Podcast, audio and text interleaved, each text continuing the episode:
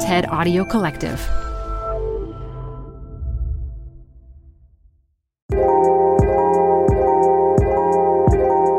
Thanks for listening to TED Tech. I'm Simone Ross, TED's tech curator. When you think of weapons, missiles, tanks, or guns come to mind. But as Sharon Weinberger states in her TED Salon talk from 2020, perhaps we should be thinking about surveillance technology in the same way. Because in the information age, some of the most powerful weapons are things that can track and identify us. Buying and selling sophisticated surveillance technology is a secretive, multi billion dollar industry. High tech products, ranging from hacking software, face recognition tech, and DNA tracking, goes to the highest bidder, be it governments, legitimate or otherwise, or private actors.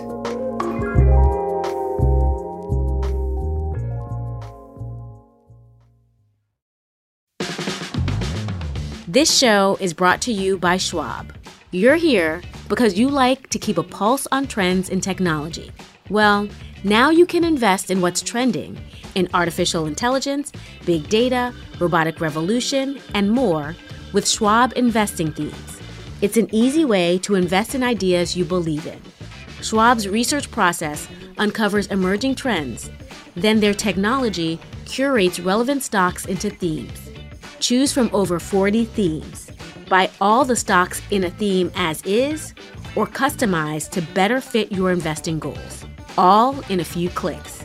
Schwab Investing Themes is not intended to be investment advice or a recommendation of any stock or investment strategy.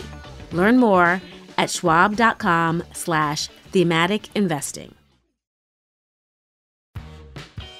You're growing a business and you can't afford to slow down. If anything, you could probably use a few more hours in the day. That's why the most successful growing businesses are working together in Slack. Slack is where work happens, with all your people, data, and information in one AI powered place. Start a call instantly in huddles and ditch cumbersome calendar invites. Or build an automation with Workflow Builder to take routine tasks off your plate, no coding required. Grow your business in Slack. Visit slack.com to get started. This episode is brought to you by Progressive. Most of you aren't just listening right now. You're driving, cleaning, and even exercising. But what if you could be saving money by switching to Progressive? Drivers who save by switching save nearly $750 on average, and auto customers qualify for an average of seven discounts. Multitask right now. Quote today at progressive.com. Progressive Casualty Insurance Company and Affiliates. National average 12 month savings of $744 by new customers surveyed who saved with Progressive between June 2022 and May 2023. Potential savings will vary. Discounts not available in all states and situations. Hackers and cybercriminals have always held this kind of special fascination. Obviously, I can't tell you too much about what I do. It's a game. Who's the best hacker? And I was like, well, this is child's play. I'm Dina Temple Raston, and on the Click Here podcast, you'll meet them and the people trying to stop them. We're not afraid of the attack. We're afraid of the creativity and the intelligence of the human being behind it. Click Here stories about the people making and breaking our digital world. AI machines, satellite, engine ignition, click here, and liftoff. Click Here every Tuesday and Friday, wherever you get your podcasts. A few years ago, an American defense consultant I know told me about a trip he took to Uzbekistan. His role there was to help sell technology that the Uzbek government could use to spy on its own citizens. He eventually shared with me the marketing material he'd presented to the Uzbek government. One glossy brochure featured technology that could not just intercept phone calls, but identify the caller regardless of what phone number they were using based on their unique voice print and then identify their exact geographic location. This is a guy who'd been involved with the arms trade for years. You know, he wasn't some Hollywood type gun runner doing backroom deals. He was just a guy that worked with legitimate Western companies to help sell their weapons abroad. But he wasn't bothered by marketing this sort of technology. For him, it was just the next step in the arms trade. And it was even easier than, say, selling weapons to Iraq because it didn't require an export license from the US State Department the way most arms sales would. It turns out that these tools of surveillance are almost completely unregulated because as of today, they're not defined as weapons. But they should be, and we need to regulate them that way. I'm a journalist who spent the last two decades looking at how the military and intelligence world spurs the development of new science and technology. I've tracked the emergence of new weapons and looked to see what happens when companies start to market these weapons abroad. But what is a weapon in the information age? We know that armed drones are weapons, missiles and bombs are weapons, but the State Department actually classifies broad categories of technologies as weapons. So, for example, a scientist going abroad on an oceanographic research vessel, they want to take the latest night vision goggles. That, according to the State Department, is potentially a weapon. Why? Well, because even though night vision goggles are used today by scientists and hunters around the world, it was a capability first developed for the military. And yet tools of surveillance that an authoritarian regime could use to spy on its own citizens, on dissidents, on journalists, that according to the US government today is not a weapon. And yet these tools of surveillance are part of a growing secretive multi-billion dollar industry. The genesis of this spy bazaar goes back some 18 years to a Hilton hotel in Northern Virginia, just a few miles away from the U.S. Central Intelligence Agency. A few dozen people, mostly dark-suited men, gathered there in the spring of 2002 for a conference with the unassuming name of ISS World. You know, at first glance, this conference probably looked like dozens of events that used to take place around the Washington, D.C. area. But this event was unique. ISS stands for Intelligence Support Systems, and the people who were there were from companies that built technologies to spy on private communications. In other words, these are sort of wiretappers for hire. And the reason they were there was that less than a year earlier, the 9-11 terrorist attacks on New York and Washington had spurred the Congress to press through legislation known as the Patriot Act. This gave the government broad new authorities to monitor communications, uh, emails, internet activity, phone calls, even financial transactions. This created an instant demand for data. And in the true American entrepreneurial spirit, an industry rose up to help collect this data. But back in 2002, this was still a pretty modest affair. Only about 10% of the world's population was even online using the internet. So most of what was being collected were simple emails and phone calls over landlines and cell phones. But over the next few years, the way that we communicate began to change rapidly. There was the introduction of Skype, Facebook, and then crucially the iPhone. And within a few years, billions of us were walking around with little computers in our pockets that do everything from monitor our exercise habits to help us find romantic partners.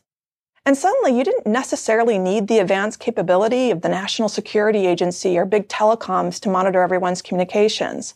In some cases, all you needed was access to that device in their pockets. And that gave birth to an entirely new type of industry, you know, not many companies can build missiles or aircraft, but it doesn't take a lot of capital to create software that can hack into someone's smartphone. Computer hackers have been around for years, but now their skills could be used to build technologies that were in high demand by law enforcement and intelligence agencies.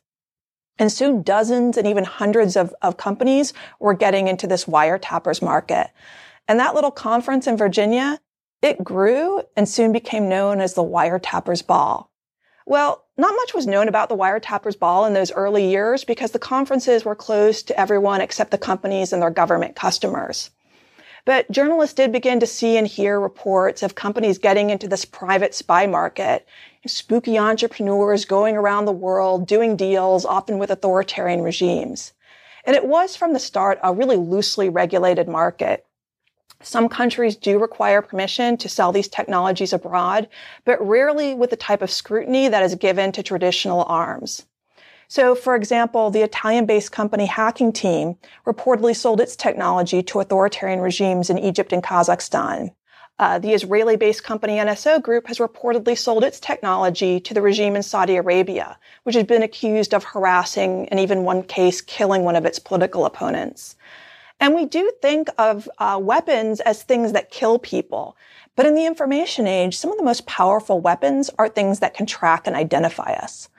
This is something that the Pentagon and CIA have recognized for years, and they've tried to build technologies that can track people, suspected terrorists around the globe. Uh, the Pentagon has invested in something called smart dust, little microsensors the size of specks of dust that you could scatter on people without them knowing it and then use it to track their location. Uh, the Pentagon, through its venture capital firm, has invested in a beauty products company once featured in Oprah magazine to build a device that could surreptitiously collect DNA just by swiping across the skin. But something remarkable has happened over the past decade. In many cases, what the private marketplace has been able to do has far outstripped what the Pentagon or CIA even thought was possible. Back in 2008, the Pentagon had a secretive database of DNA from terrorists. It had about 80,000 samples. Well, the private company Ancestry DNA today has samples from over 15 million people. Uh, 23andMe, the second largest genealogical database, has samples from over 10 million people. So now maybe you don't need these James Bond worthy techniques of collecting DNA if we're willingly handing it over to private companies and even paying for the honor of doing it. Well, what could you do with a sample of someone's DNA? In the United States and China, researchers are working on using DNA samples to build images of people's faces. So if you pair DNA with facial recognition technology, you have the basis of a really powerful surveillance system that could be used to track individuals or entire ethnic groups. And if you think that sounds a little bit paranoid, keep in mind that the Pentagon last year sent out a memo to all of its service members warning them precisely not to use those commercial DNA kits over concerns that information could be used to track them or their family members.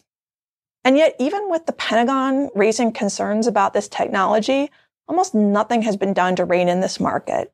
One American company, Clearview AI, has been collecting billions of images of people's faces from across the internet, like those pictures you post on Instagram of you and your friends and family, and then selling its facial recognition services to US government and law enforcement agencies. And even if you think that's a perfectly acceptable application of this technology, there's nothing to stop them from selling to private individuals, corporations, or even foreign governments. And that's exactly what some companies are doing. That wiretappers ball that started in Northern Virginia, today it's held in multiple cities around the globe. Thousands of people now attend the ISS trainings and conferences, and more of the companies showing up are coming from the Middle East and China. The spy bazaar has gone global. And at arms shows now around the world, you'll see companies displaying facial recognition technology and phone hacking software displaying right next to traditional arms manufacturers with tanks and missiles. And walking around these arms shows, it's pretty easy to go down dystopian rabbit holes thinking about future surveillance technology that will track our every move.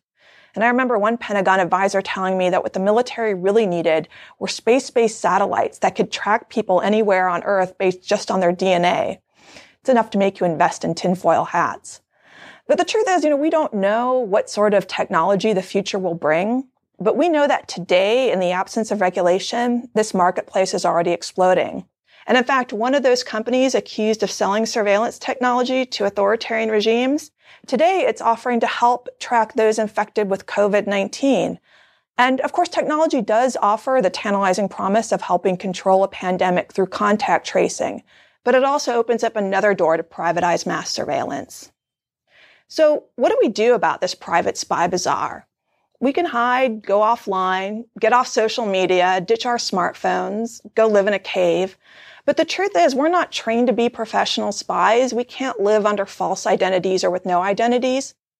And even real spies are having a hard time staying below the radar these days. It doesn't matter how many passports Jason Bourne has if his face or DNA is in someone's database. But if even governments have lost control of the tools of spying, is there anything we can do about it? Uh, one argument I've heard is that even if the US were to restrict companies from selling this sort of technology abroad, companies based in China might simply step in. But we regulate the arms trade today, even if we do it imperfectly. And in fact, there was a multilateral proposal several years ago to do just that, to require export licenses for surveillance software. The United States was among those countries that agreed to these voluntary regulations. But back in Washington, this proposal has simply languished. We have an administration that would rather sell more weapons abroad with fewer restrictions, including to some of those countries accused of abusing surveillance technology. I think to move forward, we would need to revive that proposal, but even go one step further. We need to fundamentally change how we think of surveillance technology and define these tools as weapons. This would allow government to regulate and control their sale and export the way that they control traditional arms, advanced aircraft and missiles. But that means recognizing that technology that tracks who we are, what we do, what we say, and even in some cases what we think is a form of advanced weaponry.